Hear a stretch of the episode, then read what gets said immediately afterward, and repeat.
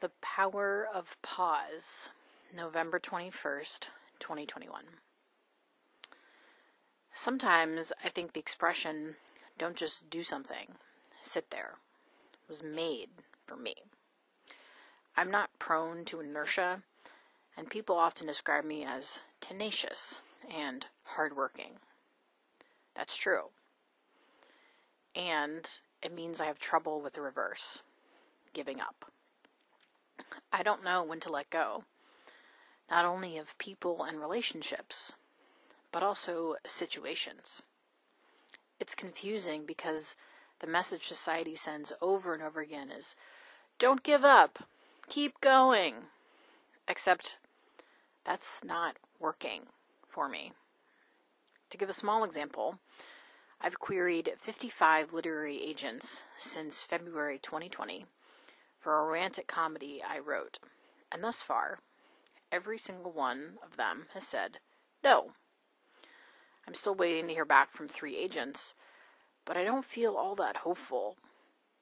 At the moment, I don't have the energy to keep pursuing an agent for this book. Instead of telling me, try harder, my therapist recommended I take a break and let myself feel what arises when I do so, which is disappointment. He says it's important for all human beings to deal with disappointment, to cry, and not keep trying to fix whatever is causing the disappointment. After shedding those tears, then perhaps there will be a new energy, a brainstorm for approaching the issue differently.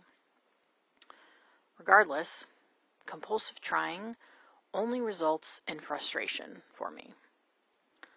That makes sense when you consider the five Buddha families, also called the five wisdom energies, which are Buddha, Vajra, Ratna, Padma, and Karma.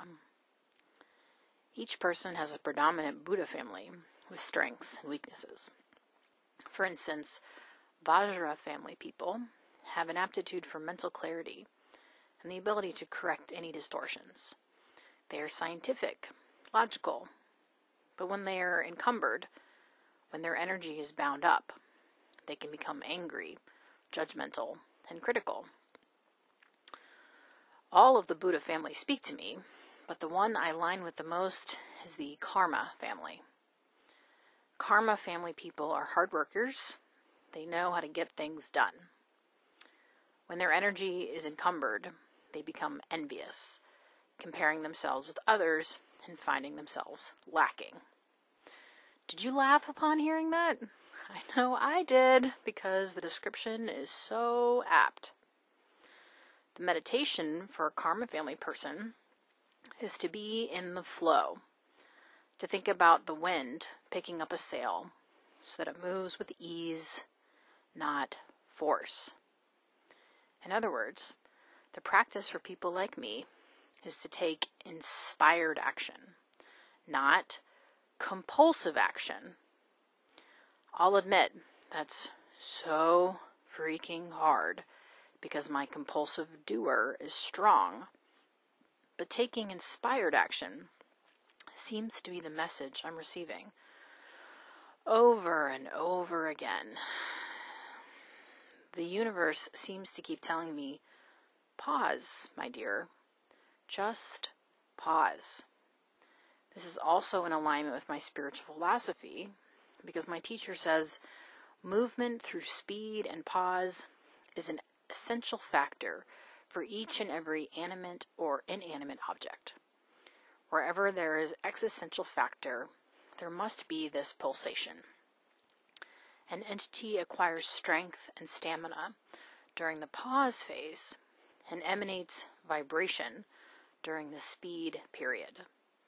There cannot, however, be any absolute speed or absolute pause in the created world. In other words, I'm paused now, but it won't be permanent. I just have to wait for wind in my sails. I dream of a world where we recognize the power of pause, a world where we understand constantly doing all the time is a recipe for burnout, a world where we learn to take inspired action, and until that inspiration strikes, we rest easy, knowing our time will come. Another world is not only possible, it's probable.